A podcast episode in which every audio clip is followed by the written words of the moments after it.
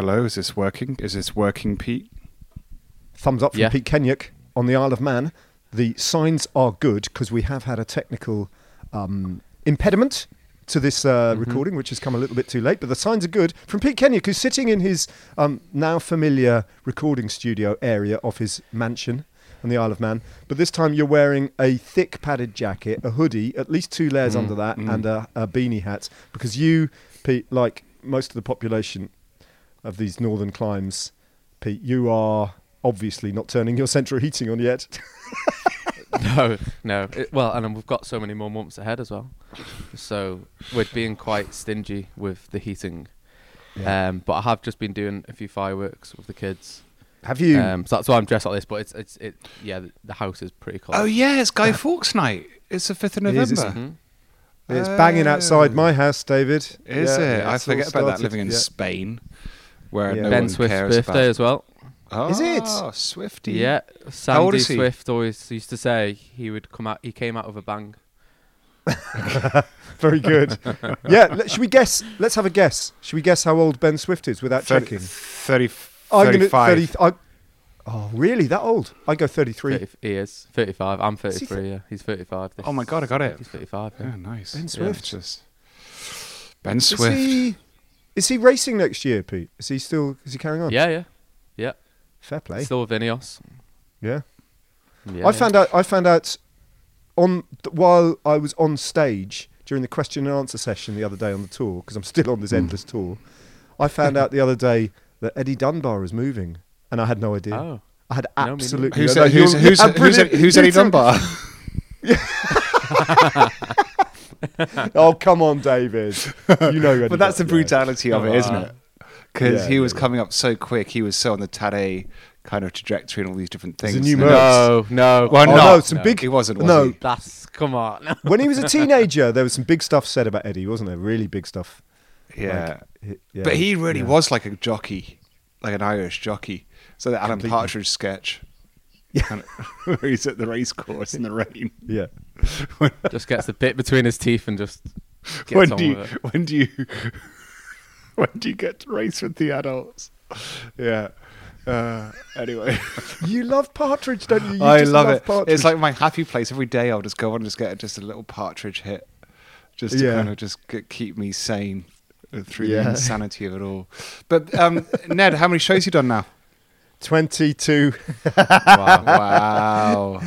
The other day, I realised I was on stage in Horsham, and uh, big venue that brilliant night. We had a brilliant night, about 500 people there. It was a sellout, and um, and uh, I suddenly realised it was stage 21. So, I, so the whole oh, thing nice. was ceremonial. The Grand Tour. Yeah. Exactly. So the stage 21. So I just didn't really, I couldn't really be bothered. I just swanned around with a champagne glass in the first half for a bit and did some like fake attacks.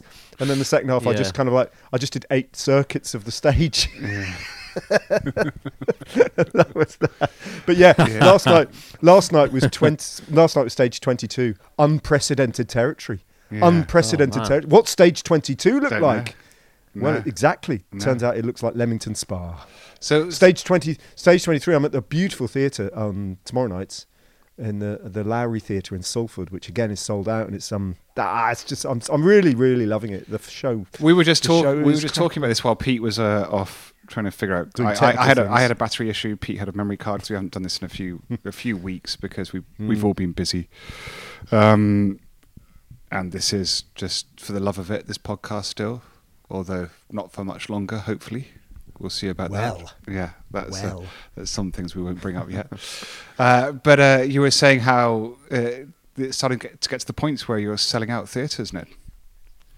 Yeah, I Um, mean, it's, it's, with your of the tour- I one-man show. Gained, I, th- I mean, you know, it's gained it's gained momentum in the sense that so so at the beginning of the tour, some were better than others, you know, and Mm. you know, f- I- and I completely get this. These times are really hard, you know, and I'm asking people to pay 25, 26, 27, 28 quid to come and see stuff. And if you, there's a couple of you, a couple coming, you know, you've got to maybe get a babysitter, a taxi, have a, maybe a meal. At, that's all of a sudden you've spent 100 quid without blinking, if not more. And people haven't got that 100 quid to spend. So there were a few venues that were a little bit patchy at the beginning, but I think kind of what what I'm blown away by and what makes me so grateful to the public that we all know. Yeah, and, and a lot of the listen, a lot of the people who are coming to see the show are listening to this podcast now. I can tell you that for a fact. Um, I am massively grateful. And that sense of gratitude, I think, is shared amongst all the audience who all realise that they've made a bit of sacrifices to come to see the shows. And they are, it's gained a huge amount of momentum. It's selling out now. It's sold out to the end of the show, pretty much with one exception.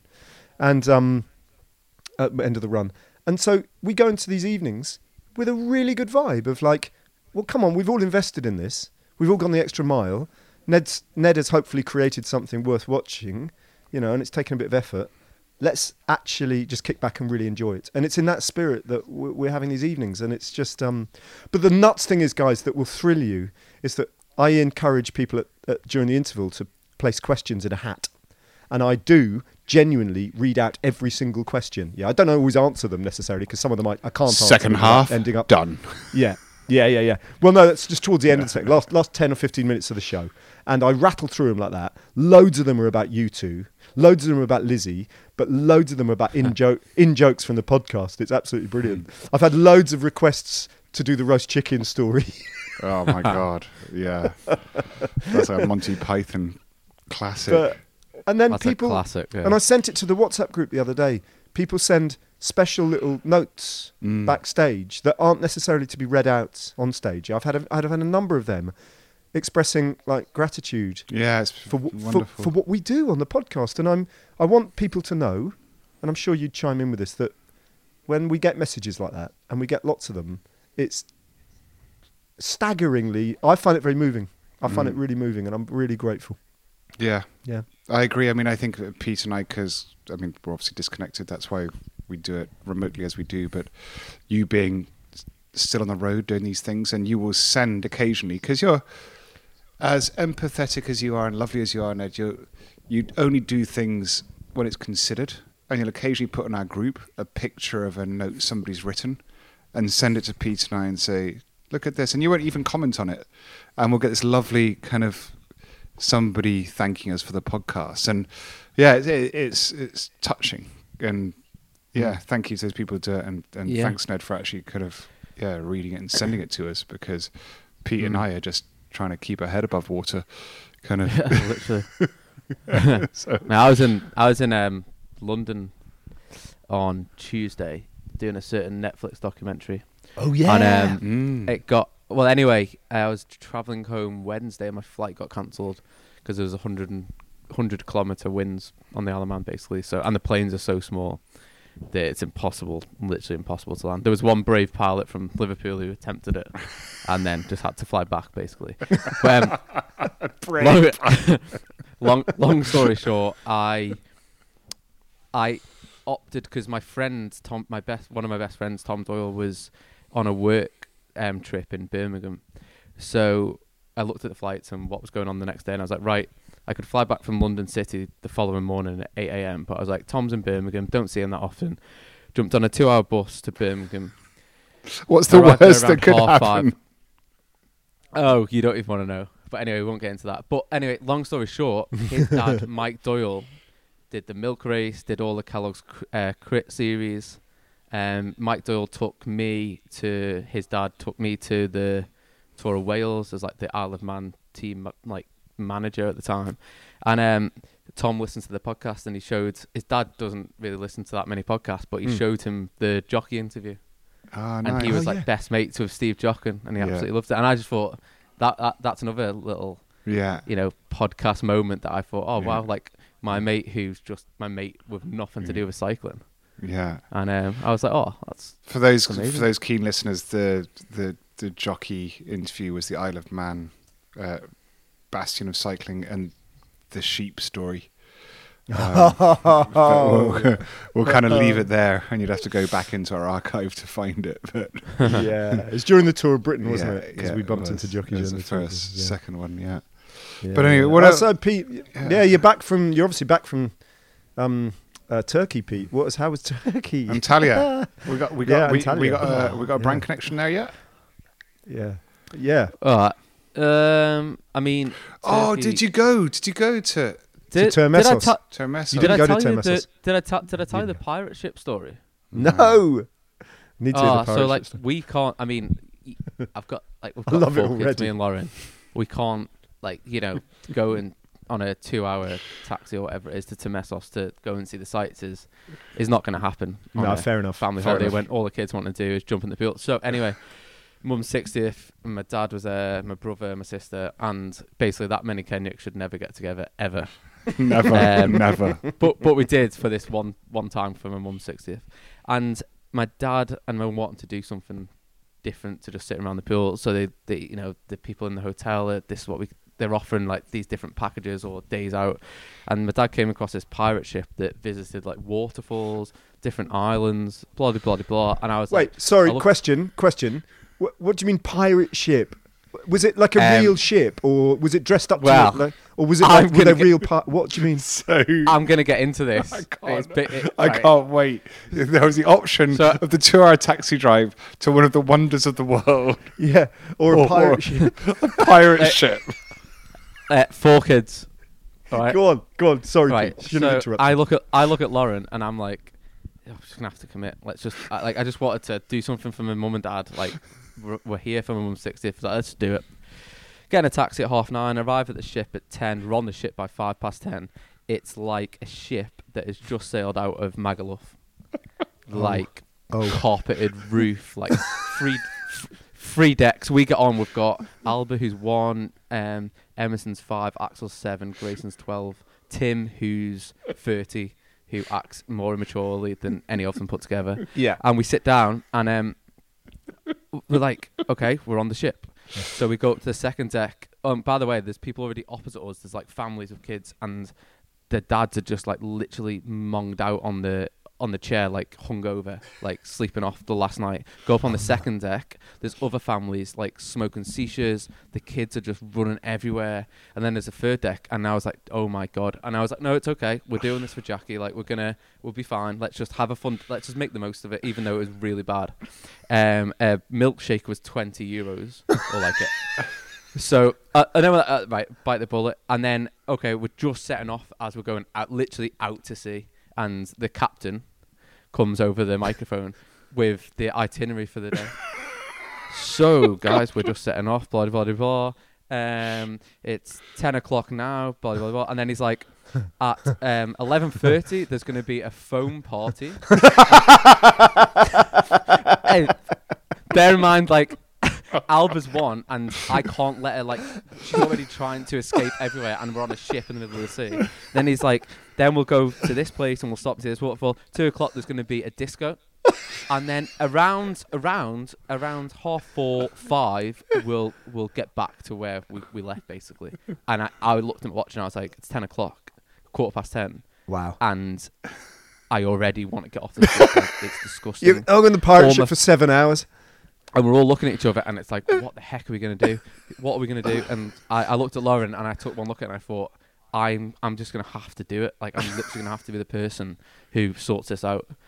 So I went up to the second deck where the captain was, and he had three of his mates, all in their shorts with no tops on. A girl driving the pirate ship, literally wearing nothing, like the tiniest bikini ever. And I'm like thinking, oh my bloody god! And I look at the, the, the captain, and I say, I want, like, I was like, I want to get off the ship, and I was like, surely, you know, if you need to get off the ship, you must have a way to do it because people, it must happen. So I was like, I want to get off the ship. so I was like, at, like at this point, I was in like proper like DS mode, you know, like I'm gonna get this sorted. So I was like, I want to get off the ship. He looks at me, and go, why, why you want to get off the ship? And I was like, I don't, I don't like it. It's not okay. Like, I'm, I'm here. I'm here with my four kids and my family, and I don't feel comfortable.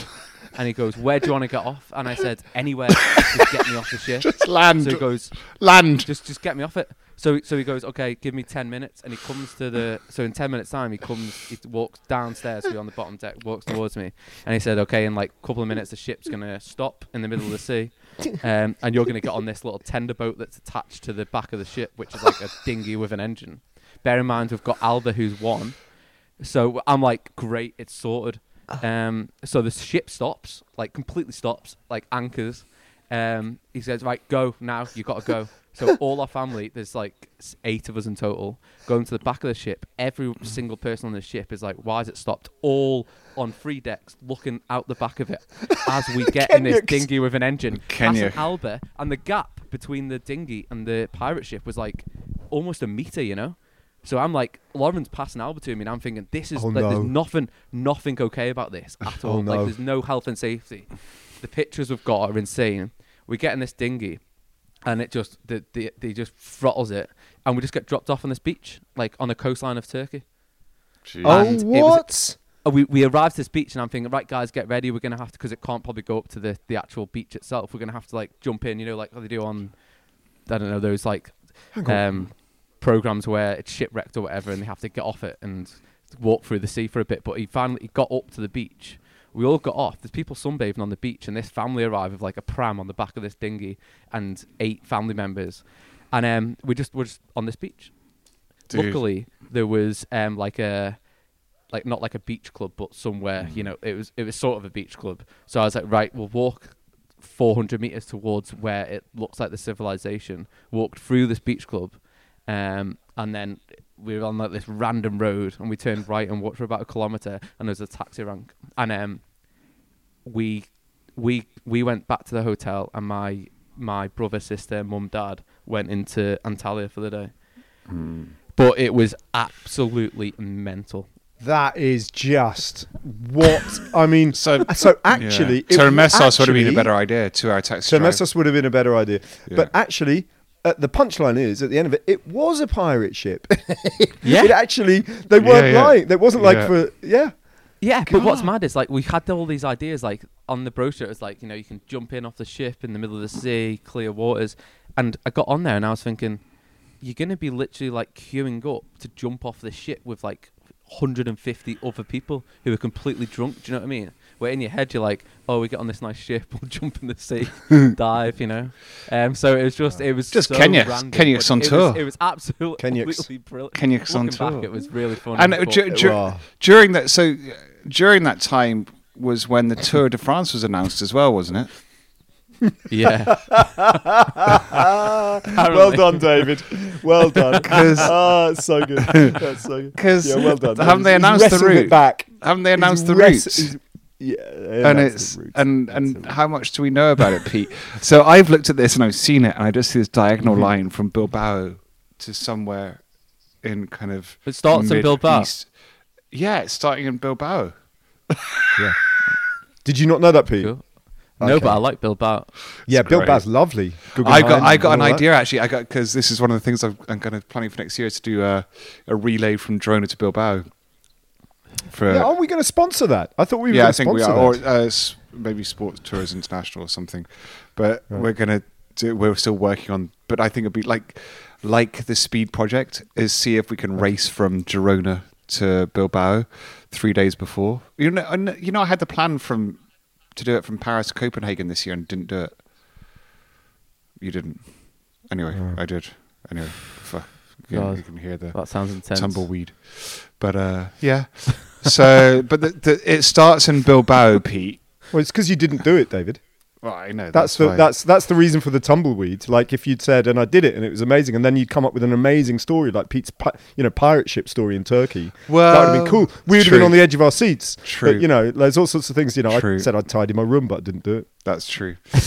um, How are you ever going to do it working on the Tour de France? Like, well, next when it's think you before. Get it? It's before the Yeah, tour. before the Tour de France, yeah. So like, Oh, like a month before.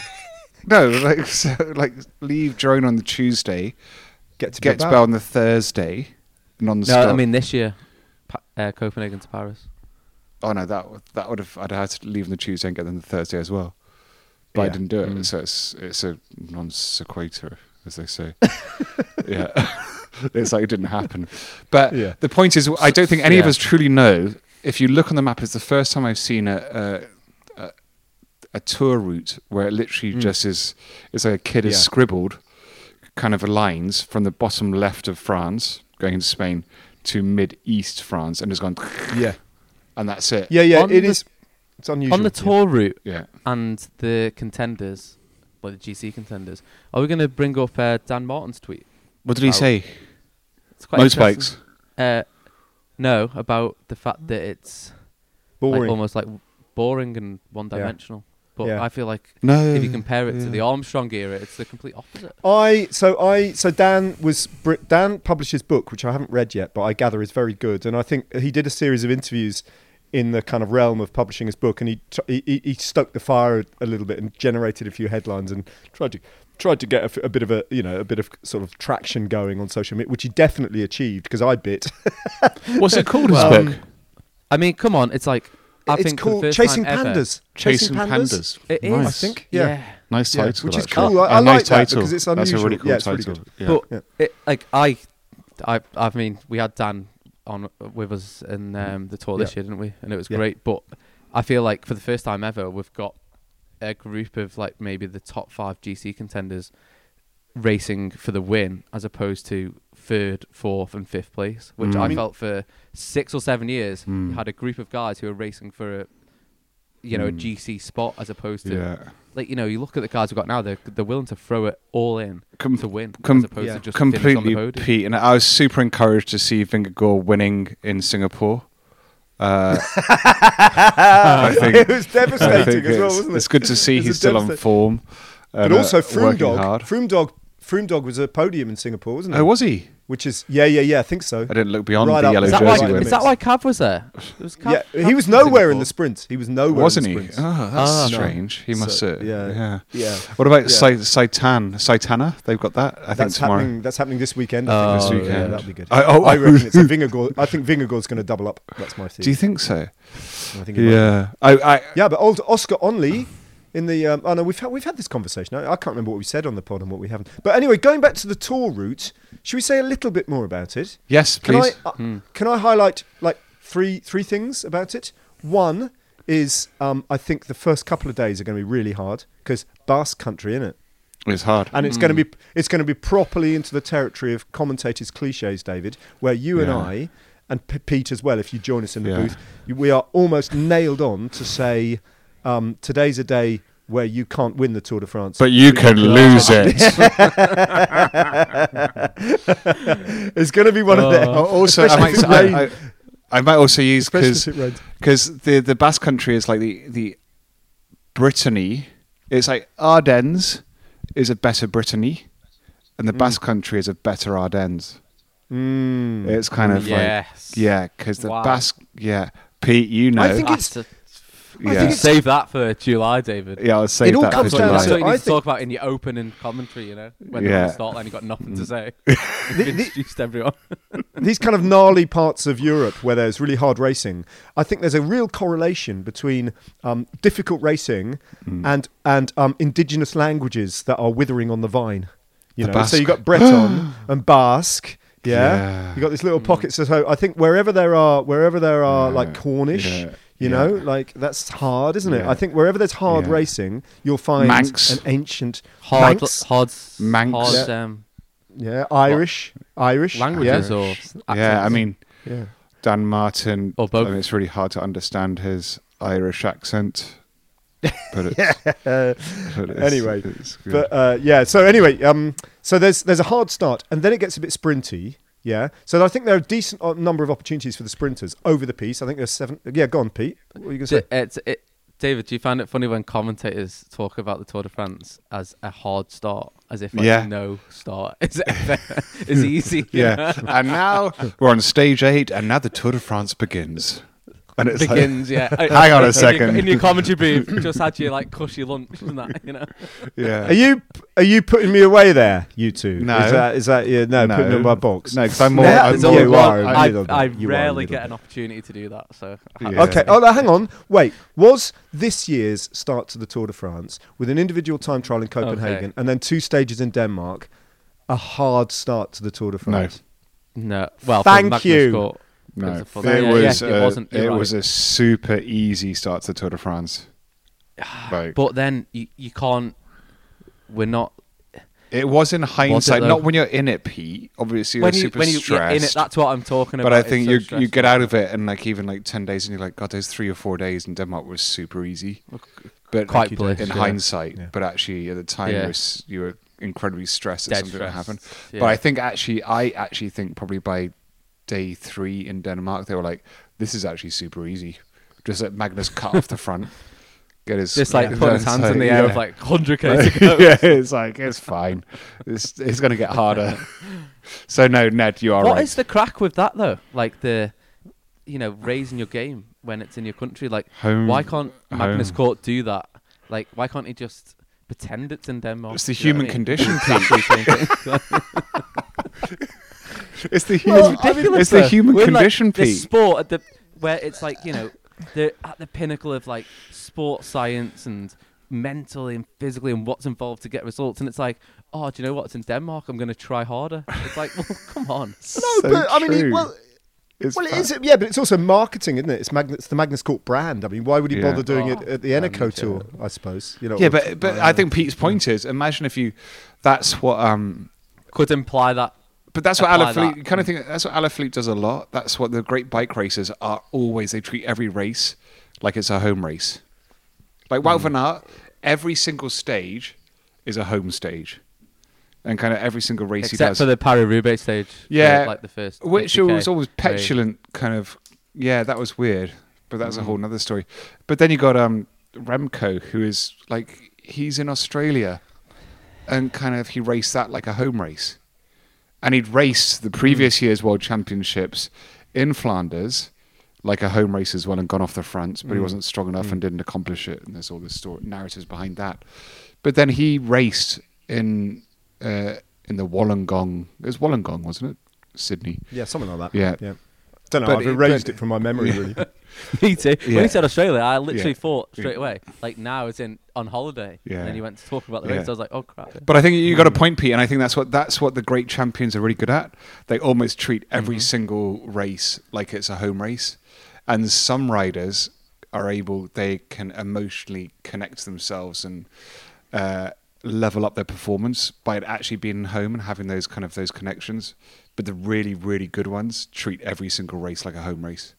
Mm. and they just kind of tap into their emotions, their rationality. They kind of control their chimp. They kind of they do. They also tap into their kind of use their chimp. Yeah, they're the good ones. Yeah.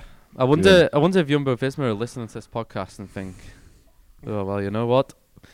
On the training camp in December we need to um, you know, apply the the mental the mental ability to make the riders believe and feel that they are racing at home, eh? yeah, yeah. Everywhere. they probably take that what they do what they do is they probably take like um you know like every different European nation has subtly different road signage and all that sort of thing. They probably take like n- Netherlands style uh, fonts for the road signs and like hang them out from all the you know road signs on the way to the start of every stage, yeah, so that they like can feel subliminal yeah. messages. subliminally as- saying you're at home, guys. there." You're at home.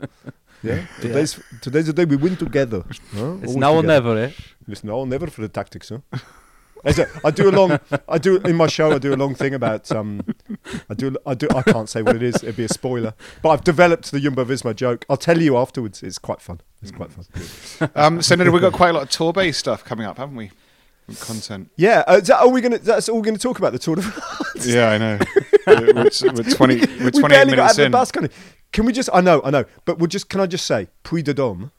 Yeah, Puy de Dôme. Mhm. For the first time since 1988 or something, not a mountain. Have you ever raced up it, David? In I any of the don't. I, of like I can't recall.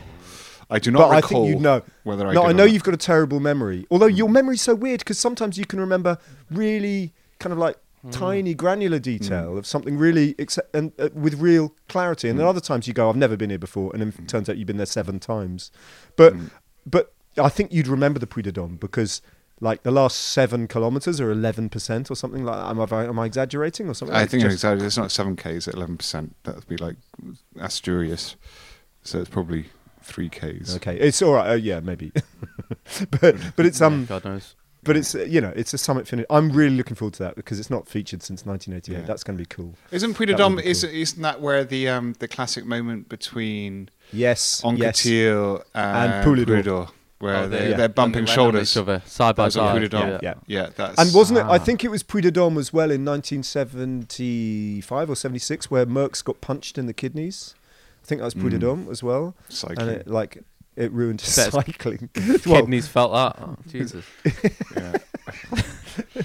um, anyway, uh, and then and then the only other thing to say, the only other thing, there's nothing else to say. The only other thing to say is there's only twenty something, twenty two kilometres of time trialing, and that's uh, most of it is up a hill. So like it's a it's a non time trialing. I mean, it's a completely non. It's like the least time trialy Tour de France Ever. uh, since time trialing became a thing. Yeah, that's nuts. I mean, it's kind of Yeah, so. but you have to un- Since it's on yeah. gravel. Yeah, gravel or Yeah. time trials.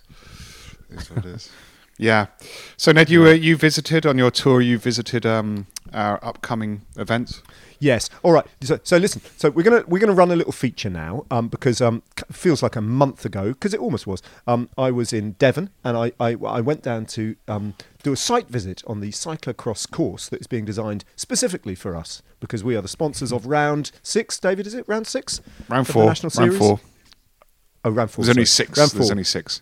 Oh, that's right, six in total. Round four. So we're right at the. This is where you can either win. You no, you can't win it, but you can. No, you can win.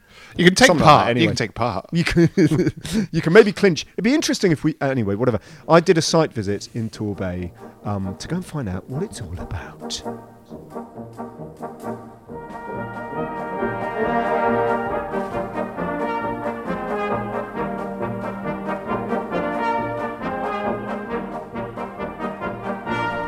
All right, site visit. It's blowing, quite a gale actually. The sun's out, clouds sort of scudding through the landscape. It looks as if any minute now there might be a downpour, uh, but it's it's spectacular location. I'm down here in Torbay, and um, Rob Woodger very kindly picked me up. I'm absolutely knackered, by the way, because I've just done six, six, six shows in seven days. Um, but Rob very kindly drove over to my hotel in Exeter, picked me up, and drove me down to um, have a look at the have a look at the preparations for the big day down here in Torbay, and it's um, well, it's looking sparkling. Rob, talk us through talk us through what I'm looking at here and where the course is laid out. Okay, so on the right hand side of where we Come are, and stand here because the wind's blowing a bit. Come and stand right on my left hand side. There we go. That's better. um, so we're to the right hand side of us is where the start is from where we're, we're looking out, and then you'll see the sandpit in front, and then you look around to the left is where you go straight into the first corner um, of chicanes. Um, and then going into a cross cross camber section, um, and we'll have a walk around that in a minute so you can get to see it. Then you shoot flying down on the left hand side around a tree, um, and then they work their way back up through the centre of the um, velo park, cross uh, over the hill, a little hill, or mud mound if you want to call it. I think Hill's ambitious. It's a mud mound. mound. it's very And- good. You've just made that, and that's a new mud Yeah, mound. New Yeah, mud right, mound, yeah. and then flying straight down into the 40 metre sandpit um, to go through. Um, then you to bear a left, and you go down past the pits for the first time. You come back on yourself and work yourself all the way around um, across the centre of the velo park and head towards the rollers, um, where we can see about 20 people practicing them as we as we speak. So the rollers, like for the people who don't know cyclocross, so me basically, um, rollers are little kind of bumps, yeah. So they're just like going over little waves. There's about half a dozen of them in there in quick succession. So yeah. And then they go off into, um, I'm going to name it Hunger Games for David, over the far side into the trees, and they go into the woods, and then they come out the other side of the woods, um, and then work their way around the bottom section, up over the steps, and then over some banks, and then there will be for the national event a scaffold bridge, what they will be going up and over and around as well, and then you go round through to the uh, to the finish and then back in. I tell you what, it's packed for features, isn't it? Yeah, There's a it's lot going on. There's a it's, lot going on. It, it looks very flat on paper, but we've got lots of features to get the legs working and, and, and making the brain work a bit on um, the right lines and working in the best angles. Um, and it will be muddy. Um, if we have a wet week before, it will be muddy. It will be a real, real challenge for um, for people, and their legs will be burning very quickly. So how many points in the course do you guarantee that they're going to have to get off? Right. Uh, at this moment in time, there's one. I would say two, two, two if it's dry, Yeah. and if it's wet, I reckon it could be up to five or six. Okay, brilliant. and and um, you were telling me last year when this wasn't a. La- well, hang on, explain what the National Trophy Series is, right? Okay, so the National Trophy Series has got um, six rounds um, all around the, uh, the country. We are hosting round four here. Um, we've already had round one at Derby. Then we're going up to Falkirk. And then we're going down to South Shields in Newcastle to three weeks' time, and then we're, we're here in November um, for for this round. Basically, uh, it's a it's a league competition for the top 20 riders. Score points on the day, and then they at the end of it, they the winner wins the inaugural jersey for um, the national trophy. Is there a trophy? There isn't a trophy. there is actually. I It must be a Yeah, trophy. there Come is. on. There Otherwise is- that'd there be is- like the- there is a trophy what gets um, awarded at the British Cycling um, the annual Awards, dinner, The, the annual, annual dinner. dinner. So it comes out at the annual dinner. you It know- not awarded here. Years ago, I hosted that annual dinner in Birmingham. I reckon I probably handed out the national trophy without even knowing what I was doing. You there know, you go. yeah. So yeah, For a minute, I that's it. thought it was like the non-podium podium, the non-trophy trophy. But, But there's a the- jersey as well, is there? There is jerseys, and the leaders of the um, series have a leader's jersey, and they get presented at the end of each each um, race. So when when the big race day comes, there'll be one of the riders will be in the leader's jersey. Yeah, so it'll be easy for you to to be shot at. identify who it is. So you'll be able to know where, where you're at. Yeah. Um, but yeah, no, there will be a leader's jersey. And do you know? I'm look, I'm probably asking you sort of like stuff that you haven't been prepared for me to ask you. But do you know how long the national trophy series has been going? Roughly, is it a kind of a is it ancient or is it like two years old or what? I don't know actually, to be honest. I, Yeah. I haven't got a clue how long. I think it's probably eight to ten years. I'm, Yeah. I'm not. It's been around not a bit. totally- yeah, yeah. It's a lot longer than um, I've been involved with it. I Yeah. will- admit. Yeah, yeah, yeah. So- And you get decent crowds down here, right? Yeah, for our regional round, we get about 500 spectators. So we're hoping for the national to get good, good spectators for um, for the event. We, can, Um, we can do that. We can do more than 500, can't we? Yeah, definitely. How much? What's the entry fee? It's totally free. Zero. Zero. Yeah, we're, we another free event. So yeah, it should be really good. Um, lots of things going on. Lots of beers and lots of food. It's like an Uh, event village, isn't there? Like, yeah, A lot- event village with a lot of people getting involved and wanting to get involved with, um, and there's still time to get involved if you want to. But yeah, it's really good. It's um, it's going to be interesting, and we've got a lot of the local clubs as well that are coming on board to help support and volunteer at the event as well. All right, Rob, should we go and look at some of the the, um, the bits in a little bit more detail? Should we do that? Yeah. Yeah, that'd be great.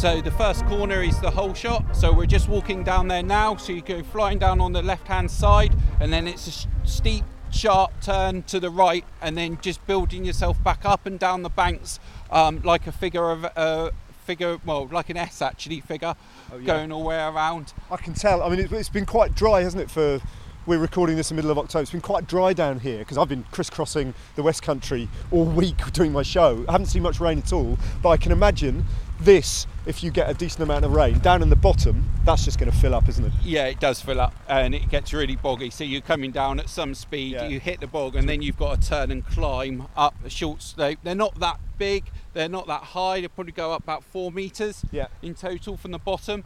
But yeah, you have to work your way up and down. So we've got we've got four of these in total to Little do. kind of 30 percent little kicks, aren't they? Just to get up and over the top and then drop down again. Yeah. Yeah.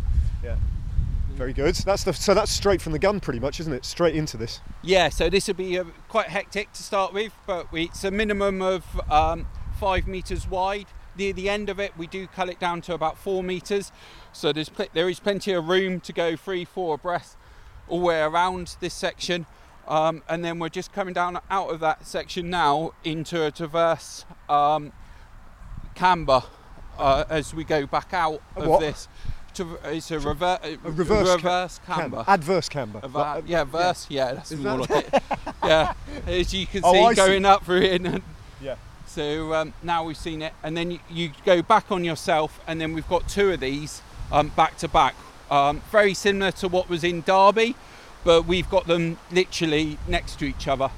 Um, so Oh, this is even this is even quite difficult to walk because this is basically steeply sloping away to your sort of drops away to your left, doesn't it? And so keeping the bike upright, especially if it's muddy, is going to be challenging here. And also, if you do fall off, it's straight into the brambles there, isn't it? Yeah, yeah, it will be netted. It's going to be. Oh, really? netted. Yeah, I'm afraid so. We've got to net that, so um, it will be going through.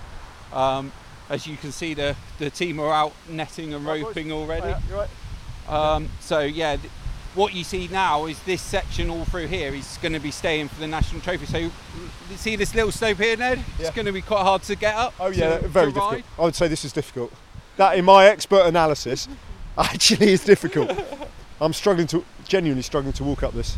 It's funny because from the outside, like you say, the course looks quite flat, doesn't it? And then you get involved in the detail, and there's all sorts going on. Yeah. Yeah. there is a lot of technical. It's it's Yeah. more technical than people realise. Yeah. Some of the volunteers here just doing their bits and pieces. What's going on here, chaps? What are you up to? Well, I thought I was just coming for a nice day, watching the kids do some training, and uh, you know what it's like. cable ties.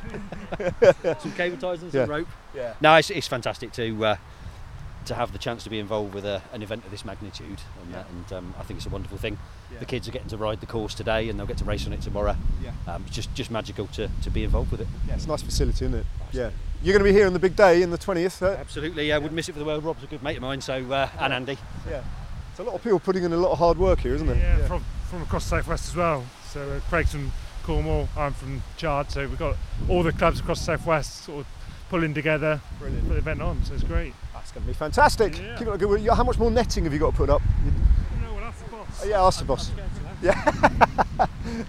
Hiya. Hi Ned. How you doing? Good, thank So you. Uh, this yeah. is um, Mar- this is Martin Smith, who is the overall thinking and the thought process of bringing the national event to um, National Trophy to Torbay. Um, he's the guy who's done the, the course design and working this out. So, with your expert input, what you have once you've seen the course today, Yeah. um, we'll be able to build that in. But, um, How do you even begin going about designing a cyclocross course? I mean, what are the parameters and what are there like? Are there things that you can and can't do according to sort of regulations and UCI specifications? Um, yeah, there's there's quite a few regs, but but mostly it's about um, using as many different terrains as you can get away with using. I mean, for instance, you, you can go up steps, but you can't go down them. oh right, okay. Um, and um, we try to, um, yeah, if there's you've got to be careful of any fences and gates and things like that. Um, any trees. Usually, you know, we've got a section of, of wooded, a wooded section over the other side, which has got a tree in the middle of it, but it's well padded, so there's a route around either side of it. So there's a few little things. Mainly, it's about being able to keep the course wide enough all the way around and and and not make it so hard that it's almost unrideable. On it, know, if the weather's really bad, you don't want to run the whole lap. So But, but on the other hand, you don't want it to be too easy. Like finding that sweet to be too spot easy. for It is- all conditions, because you've no you've no control over the weather, have you? No, That- that's the right. I mean, here it can get really, if we get a lot of rain, it can get really boggy in places. But there's some really good elements here where we've got enough te- a mix of enough technical and then enough kind of flat sort of turns and switchbacks and things like that to, to sort of even it all out a bit. And, and, and you know the, the course and the riders is one thing, but there's a lot more to cyclocross in there in terms of community and like the event on the day and people just turning up and enjoying themselves because there's Yeah. there'll be a lot going on. I mean, obviously, you know, anybody that knows cyclocross in Belgium, it's as popular as football. It's like going to a football match there. You, you pay to go and watch it. I mean, we haven't got that luxury here, but I mean, that's my dream ultimately is to, to have, an, have have such a course here where people will come and come and watch. Um, but we try to do our best. We get uh, coffee vans here. We try to have a bar, um, food stalls, and things like that, and uh, try to attract as many like spectators to come down and watch because it's probably the easiest route into bike racing.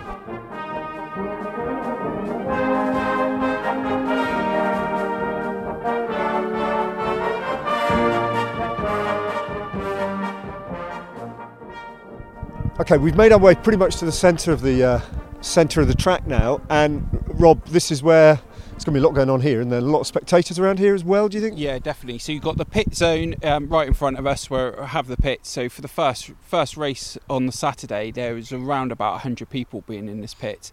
Not will tailor down through the size of the events. Um, throughout, there'll also be the jet washing area and so on. So everyone's to bring their own water for this event as well. So they will, where we'll do that and jet wash the bikes down, especially if it's muddy. We're going to need that probably every lap, not every half lap.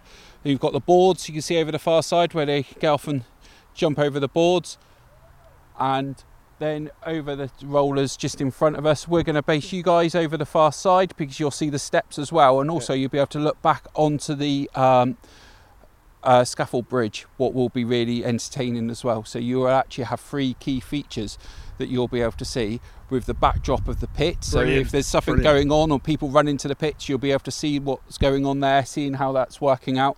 And actually, you can also see the sandpit as well. So you can just about see if people have an issue or, or what's going on there as well. So we try to put you in a prime location so you can actually have lots of things to see um, Never- through the weekend. Never Strays Far Marquee. You've got a problem here. Your lad's got his Yeah. gears need fixing. You know. and you go- I will sort it out. Rob's got to go and sort his lad's gears out. So these are the rollers, up and over. It's just about a metre up, aren't they? And then you drop steeply down, Yeah. and it's um, yeah. There's a bit of technique here, I'd imagine, isn't there, Rob? There is because they're quite steep and you can't always pedal over them because your pedal stroke you're going to hit the um, top of the rollers. So if they flatten out in time, it'll be fine. But if not, then yeah, you've got to pump over them instead of um, pedaling. Oh, hang on. Here's the steps. Here are the steps. So you couldn't no, right. You can't. You don't ride down the steps. You go up them. Right. Yeah. Yeah. That's the rule. That's the only rule, pretty much, as far as I've made it. Yeah, so we're going to cut their ride. Uh, they ride through to the steps, then jump off. You can't quite ride them. Um, they're just at that awkward width, so you're going to have to go off, dismount, run up them, and then jump back on again, and it sends you back down um, to the lower field. Excellent. So, so we are exactly. So where you pointed out. So, So this, let's, bit, w- this bit here won't be here Yeah. for, for the event, so Yeah. your marquee will literally right next to the steps right next to the steps. Brilliant. So we're literally and the rollers. be here Yeah. and then you'll be facing head on, Yeah. see, seeing it from um, the reverse view basically of the course compared to everybody else.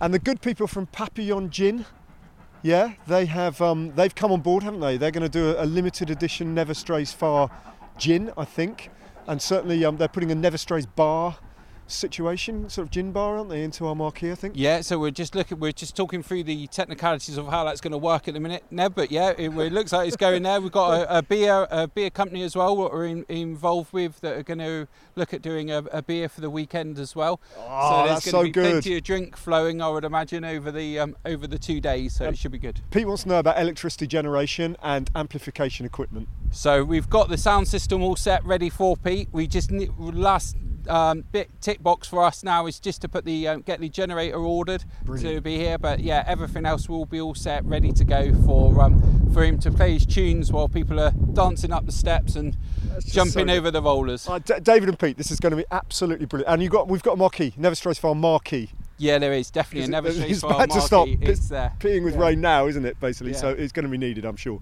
Yeah. Can't wait.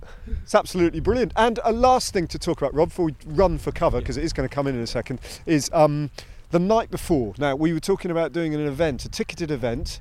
Um, we think we're going to go ahead with that. We'll confirm in the next few days, won't we? But you've identified a room above a pub, maybe 50 people, and we'll do might do a little sort of live evening with me, Pete, and David there, and do a little bit of a Never Strays Far pod situation. Yeah. Yeah, definitely. We've got uh, someone who's going to look at doing the beers um, for us here and have a couple of bars. They've got a bar with a function room above. Um, so yeah, we're, we're looking in talks with them to go ahead. But yeah. it looks like it'd be a great venue and it's right on the seafront as well. So we'll be able to oversee the whole of the Torbay and the harbour and everything else as well. So the whole weekend is coming together. Pete, David, and to anyone listening, book yourself some accommodation and uh, make a weekend of it. Come down, come down on the 19th, stay for the 20th, and uh, we're gonna have a lot of fun down here. It's gonna be great.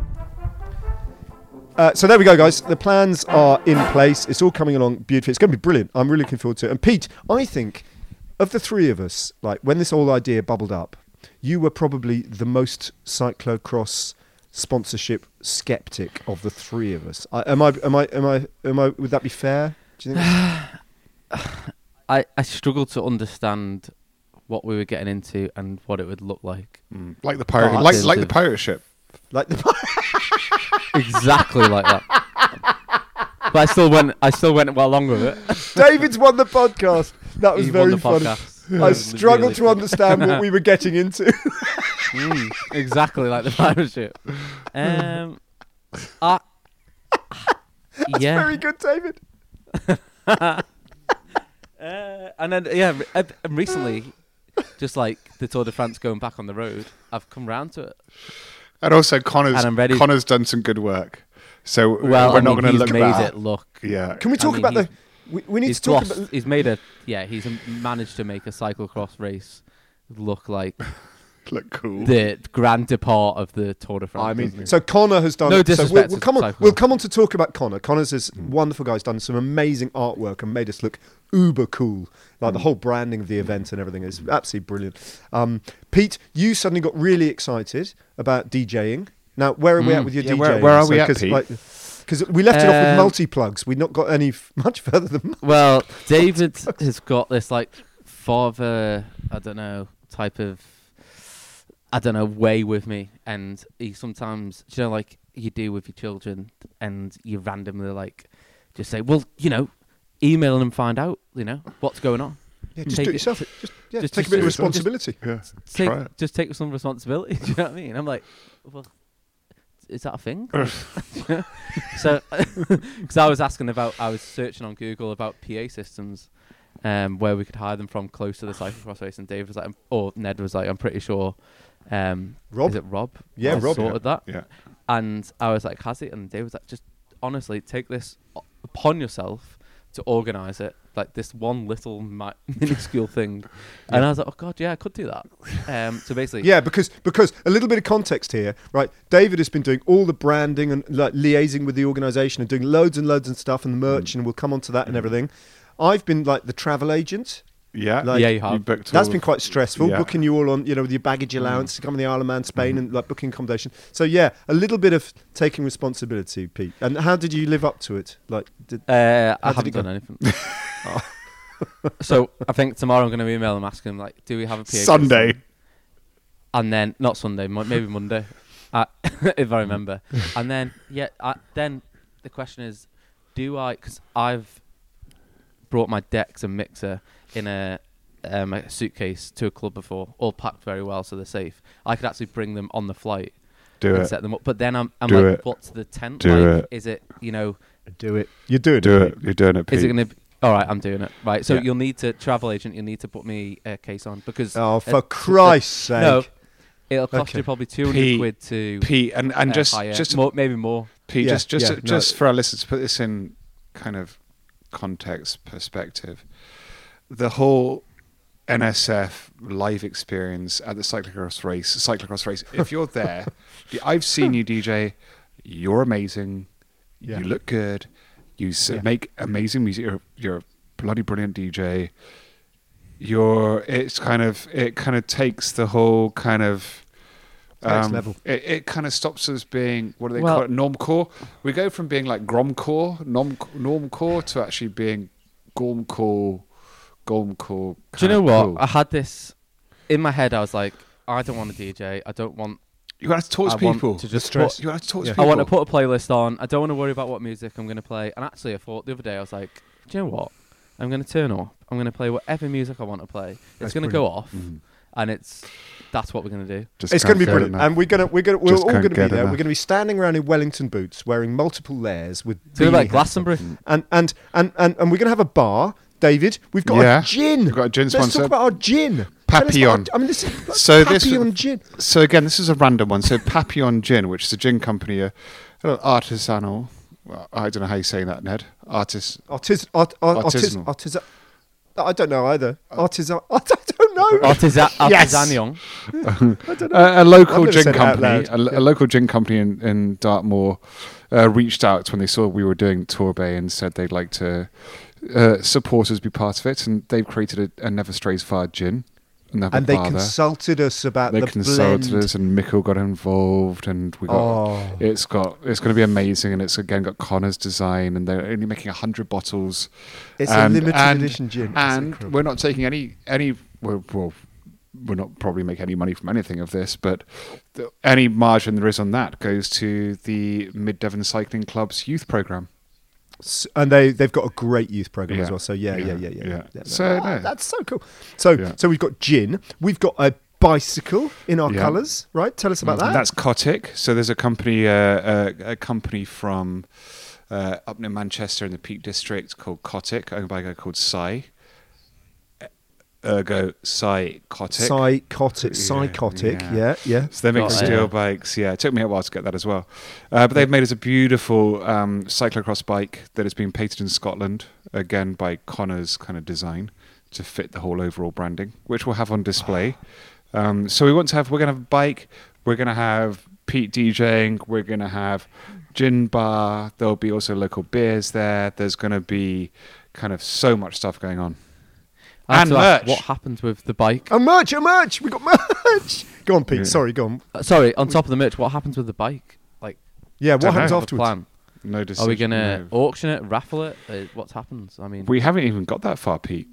So uh, it would be interesting to see what the interest is. It was more just a creative experiment. Um, Beautiful. just, uh, Love it. As, is what we normally Love do. But yeah, then we're going to have t-shirts, tote bags. Um, yeah, And that's it. Yeah, well, yeah, be- we've got our first merch order coming in, haven't we? So Yeah. you can you can buy t-shirts and yeah, And to be fair, Pete's Pete's been really good with this with Connor to make sure we're on point because we Yeah. do want we do want Never Strays Far, our little passion project, to actually kind of actually look cool. yeah, So we're we're we'll get there. And Yeah, uh, we will. yeah. Yeah, yeah, Yeah. yeah. That'd be And cool. and um, so so it's come down to Devon if you can come come on the twentieth, which is the main race day. Yeah, with the elite men and women. Um, there's a, a lot of other support racing on the nineteenth, and in the evening of the nineteenth, we'll we'll arrive in the afternoon, and in the evening, uh, we're doing a live event. Which ah, shall I just check see if there's any tickets available while you? But we're doing a live podcast recording um, at the what's the name of the place? David, It's a brewery. Remember? It's a brewery. Yeah, Brewworks or something like that, Yeah. or Brew. No, I can't remember. but I can uh, on the show notes. I shall. There are ten tickets still available. Oh, There are ten tickets. They cost twelve pound fifty. Um, there's a limited. Uh, there's a capacity of only fifty people, so if forty tickets have already gone. There are ten left. Um, I'll put the link on the show notes. Um, but we're doing a live podcast recording. Me, Pete, and David will, will be there. So yeah, Mm. I'm kind of really looking forward to it, and it's going to be like I'm going to be unleashed because my my theatre tour will have finally finished as Oh. well. Yeah. you'll Finally feel amazing. I just I I'm, I, I'm genuinely excited because if my 11 year old son Archibald fulfills his obligations to homework etc over the next couple of weeks, he's allowed to come with me. How's it looking? Is he is he's he good. looking He's, good? on, he's on point at the moment, and I'm helping Okay. him. He's on point. Uh, but Is he hitting the numbers? He's hitting the numbers, Pete. He's hitting the numbers, Pete. Just little reprobate, but uh, he he will love because he loves music. So that's one of my kind of personal things to make sure you DJ there, because he would love kind of. He'd be Pete, much you're more gonna play- interested in you doing that than the bike race. I reckon. Pete, you're going to play. Deme- are you going to play Depeche Mode? Is that going to happen? Is that if like yeah, if you get it's, yeah yeah It's, I'm gonna save it for when the, it like for the floor filler moment when there's like Yeah. a crowd there. Yeah, nice. Build build up to it. You know. Yeah. work Um, the crowd. Work work the crowd. Mm. I just want to do a little experiment here for um, this is just being commercial. It's to all our listeners um, because of chapter three. Uh, there's a code NSF50 which will give you Mhm. 50% off everything on chapter three. Oh, don't be Wow. stupid! Yeah. Don't be stupid. Fifty Yeah, percent. use yeah, yeah. Because we're going to have to, because the industry's going mad, and we're we're doing a little bit of a shift on things. But I'd be interested to see how many of you listening Half price would price. actually use NSF 50 because I might. Yeah. I Might as Uh, well. Probably will. Bloody Uh, hell! so if you put in at checkout, there's a code box, but NSF 50, and you get 50% off everything. So is that time limited or is just no, yeah, just or just because not done any of this Just to public see how it yet. Just it's just an interest to see what the connection is between the listenership Ah, and okay. kind of and the per- and the chapter purchasership. three products because we're Yeah. really proud of what we do, but we don't. There seems to be quite a disconnect between the listenership and what we make. So yeah, If you're in that Venn diagram, hit hit, hit send now. That's a pretty good offer. yeah. uh, Pete, it's very nice to speak to you. Let's wrap this up You because um, it's a hugely. Lo- oh, oh no! uh, Actually, I just should say the last voice we're going to hear from David. Mm, it's Connor. this is all obviously. We, we- it's, it's Connor. Just tell us who. Con- tell us. so who Connor, is Connor Brady, uh, uh, introduced briefly, he's um he's basically the fourth wheel in our uh, made our tricycle a car, regards design. Um, and the aesthetics, and he's Northern Irish, been in the States for years. He's a big cycling fan, and just as what you see regards the thumbnails and the podcast, what you will see with merch, what you do see with bikes, what you will see with the gin. He's just the overarching, and he's somebody who still works with Apple, with BMW, with all these different things, and he loves cycling. And we're we're very lucky to have Connor, kind of helping NSF make ourselves look organized and cool when it comes to visual stuff because he is We are. very good. we just talk. All right. Well, I've enjoyed I've enjoyed our hour on board the pirate ship. Time to um, walk the plank. Let's walk the plank, me hearties. Aye. Uh, very good. Bye. See you later.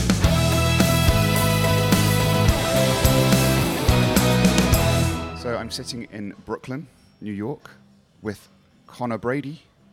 Hi, Connor. How you doing? It's good to see you again. Good to see you again. um, so a bit of background for, for Never Strays Far listeners. Um, Connor is a, an old friend of mine.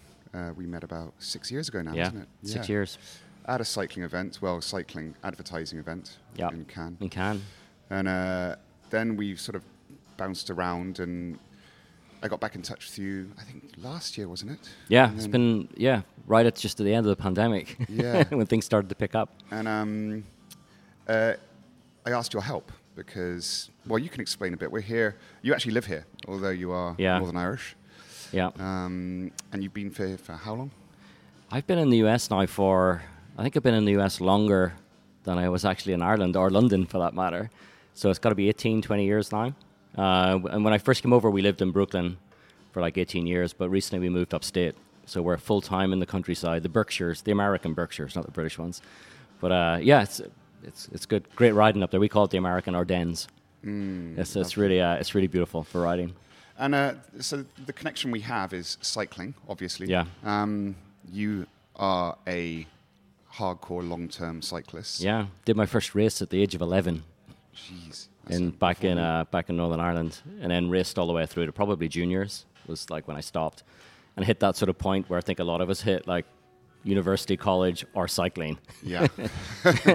so I ended up at our college, still rode, but I kind of stopped racing back through our college. As you can imagine, our Yeah. college is not conducive to training. no. Um, but it was, you know, I think I made good choice. I really love what I do now, so it's it's great. you basically took the, the trajectory I didn't. We did the Yeah, we went we went moment. different parts of Yeah. the road. Yeah, it took a different turn. Yeah. And I think what, what's been really interesting is is how you see cycling now and cycling design. Yeah, Because that's yeah. um, that's what's that's what I reached out to you for because I was at a bit of a dead end uh, with chapter three. Yeah. Um, regards our visuals and the brand, Yeah. but also with Never Strays Far, and you very kindly, uh, out of the goodness Yeah. of your heart, uh, come in and, and, and helped us out. Do you want to explain a bit, kind of, how you see cycling now? Uh, kind of. Yeah, you know, it's it's been interesting because even through art college, I mean, I, I always stuck close to cycling. I always followed it as a sport and as a rider, but also I just love, always love the graphic side of cycling, the graphic culture of cycling. I collect old vintage jerseys. I think I've shown you a few. I mean, I just love the style back from 60s, 70s, and 80s. I think it's actually pretty cool, and it's interesting. I seeing some of it come back into cycling design. Um, but even now, as I went off in my career and started working with like brands like Apple and BMW and all of this work that I've done, I've always wondered why a lot of cycling brands have not applied the same methodology we're applying to those big brands to their brands. Um, and I know cycling's always had a, a sort of tradition within the sport of being sort of like thinking of themselves as small and we can't compete. But I think there's a lot of things I learned that I think could be applied to cycling brands to sort of make them better. I did some work with Specialized in the past. I worked on the launch of the Venge with Cavendish. And uh, it was like a blast for me because it, it was the first time where those two things had come together for me, where my love of design and my love of cycling and getting to work with someone like Mark was like incredible. It was like, and I, from that point on, I always wanted to sort of figure out a way to put my talent into the sport. Yeah. So when you reached out, it was like serendipity. It was Yeah. like classic moment. I knew at one point we'd probably work together. Mm. I just didn't know when because we'd always stayed in touch. And then you know I th- thought also chapter three was at a really interesting point where like I remember chapter three when I first met you, you were wearing the JJ, Mm. and I remember thinking it's probably the coolest piece of cycling kit I've ever seen, and I was like, wow, that's amazing. It was so different. I remember Mm. it really stood out. It was really really different. And I was like, uh, in my head, I was always like, why doesn't chapter three keep doing that? And that's the conversation we ended up having when we all went down to Girona. It's like, how do we get back to that sort of like uniqueness within chapter three? Like, what makes chapter three unique over all of the other cycling mm-hmm. brands that are out there? without giving anything away, I think we landed on something really good in Girona, and I'm super excited now over the next year or so to see what what Yeah. comes. You know, I think it's going to be it's going to be great. And, and what was really interesting for me was seeing you come in. I'd say fresh eyes, but they're not fresh eyes because you've been following the sport from Yeah. afar for so long. Yeah, And I think all of us in the industry are kind of at the coal face Yeah. and hadn't noticed yeah, that it was all just becoming the same. yeah. Even some basic exercises that we would do with other brands that I work at, like just competitive audit. Mm. Like, what's everyone doing? Like, what's the mar- Where's the market at? How are people selling? How are people talking to consumers? I feel like that hadn't we hadn't done that. And like when we stepped back and did that for chapter three, it threw up a really unique area mm. for chapter three to live in the future. I thought that was that was cool. I, I- I think it's it's been able to bring those practices into the cycling industry. Is mm. That that was a that was a really good exercise for us. Yeah. And I was sitting here and you've got a Brompton sitting next to you. Yeah, And Yeah. you can explain a bit what we're doing here because you're helping chapter three and Brompton yeah, with yeah. the creative we're, we're doing for the, the V4 launch. Yeah. I mean, I, I think your partnership with Brompton has always been one of the unique things in cycling, like seeing what they do with the bikes and how you've brought a little bit of like cycling culture and skate culture to Brompton has been kind of like a really cool kind of mashup. Um, so what we did for this version was we helped with a little bit of the design of the on bike graphics, but we're also now here in Brooklyn. We're going to shoot in Brooklyn uh, a story for Chapter Three and Brompton for the launch of this bike. W- interestingly, today, it's not too far from where I used to live. There's an area here called Red Hook that is one of the few neighborhoods in Brooklyn served by a subway. So people that live there live on bikes. It's how they get around. So we're going to go down there today and shoot um, with, with you and Brompton and, and Chapter 3 and see what we get. But it's a really unique neighborhood because it's like old school Brooklyn, like cobbled streets. The Red Hook Crit, which is pretty world famous now, started there. So we're going to shoot on those streets today, which could be, could be a lot of fun. So, uh, and I wouldn't say most importantly, but most importantly to our listeners, you've also the amount of stuff you're doing is crazy. The Never Strays Far kind of oh, graphics oh, yeah. now. That's been, that's been a blast. Yeah, like cro- you know it's for the for the cross race mm-hmm. in in Torbay and the more and more we talked about it the more and more we are like this is a really nice unique event like what can we do with chapter 3 and Never Strays Far and Ned's brand and Pete's brand like how can we bring all those things together so we started to think about you know you found some great partnerships like with Cotic the frame makers like so we're doing a custom paint job with that um, we're going to have some custom booze, custom gin, Gin. which is like a unique flavor with like a limited edition label. Yeah. Like we're doing like a hundred bottle run, you know. So that day is going to be not just like a really, I think, having seen the course through the pictures and a really amazing cross event. Yeah. But it's just going to be a lot of like energy around it with like all the other things that we're doing. So the, creating that e- Never Strays Far our brand for the for Yeah. the for the for that race.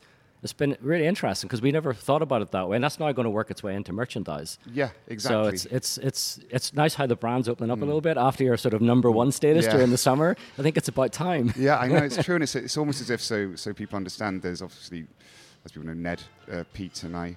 But now Connor's the sort of fourth man and never strays far. Yeah. All the visuals and and you'll see the silent partner. The silent partner. You've got um the poster you've designed, and then Yeah. that's transferring to the gin. Yeah. And then the bike, and then you want to do some merch as well. Yeah, we we've tried. You know, it's. I've always thought that the podcast. I've listened to it from the start. I love it, and I've, I think I've listened to every episode. And there's a unique. It's it's there's nothing else like it out there because it, it sort of bounces between really good cycling insight to like really good cultural insight to like just people having fun because they like each other. And I was like, how do you put that on a piece of graphics? Like, how do you sort of make that? So we've gone for this like super energetic color treatment and this is the first real application outside of just doing like the podcast icon that we've applied it to something and it's been kind of really nice to work on because we're trying still trying to keep it grounded in a little bit of cycling culture mm. a little bit of cycling history but you know modernize it. It's a modern podcast you know and it's a, a, a new format for us all to sort mm. of embrace. So it's it's it's going to be interesting now to see how we apply it to more traditional things like t-shirts. Yeah. like I think I started in the music industry, and I think about merch as like it's a way to capture a moment in time. Mm. So you go and see a band, and you'd Yeah. buy the T-shirt, and that T-shirt remember, oh, that was New Gold Dream, Simple Minds, Ulster Hall, Belfast, right? That was, you know, so and that's what that T-shirt says. So mm. now what's interesting is when people buy an Never Strays Far piece of merch at mm. that race, that'll be that moment in It's time unique. that's sort of captured. Yeah, yeah. that's so true. And I think that's um, I mean, I hope our listeners will be into it. But and that's so people understand as well. Connor really wants to bring, as you said, turn NSF into a brand because it's taken what 150 episodes to get to this point, and for us Yeah. to kind of find ourselves. That's the right and way to do it, It is the right way to do it. Yeah. I'm learning that now. Yeah. And I, I hope people will see that also the work you're you're helping us with with chapter three kind of Yeah. transfers across of this whole visual. Yeah. That is, and Ne- Never Strays Far is always linked to chapter three, but it's got its own it's its own little ecosystem. Yeah. Of and we want to do stuff like you said, so it is like going to uh, well more and more events, hopefully. Yeah. Live events and Yeah. things, and Yeah. and then because we're always changing the name, doing different name Yeah. things, and Well, you know, it's working on it was kind of interesting because it, I used to do a lot of book design, and it was always nice because you had the book to read before you did the cover, uh-huh. and so you had like a body of work Yeah. to sort of inspire you to do the mm-hmm. cover. There's nothing worse than working on a brand when there's nothing to work with, Yeah. and you're you're starting from literally mm. the foundation up. That- That's hard. What's nice about the podcast, like you said, there's 150 episodes, mm. so the personality is established, the tone is established. So, like creating the visual for that was easier, Yeah. but also a lot more fun because mm. I- I'm, I'm kind of riffing off what you guys are doing. So Yeah. that that's been fun. But now it's like, what are the unique things we can do to sort of make something Yeah. different with it? what would you like to do, Connor? With the Yeah. well, we want a TV show. we want to be on happen. Netflix. Yeah.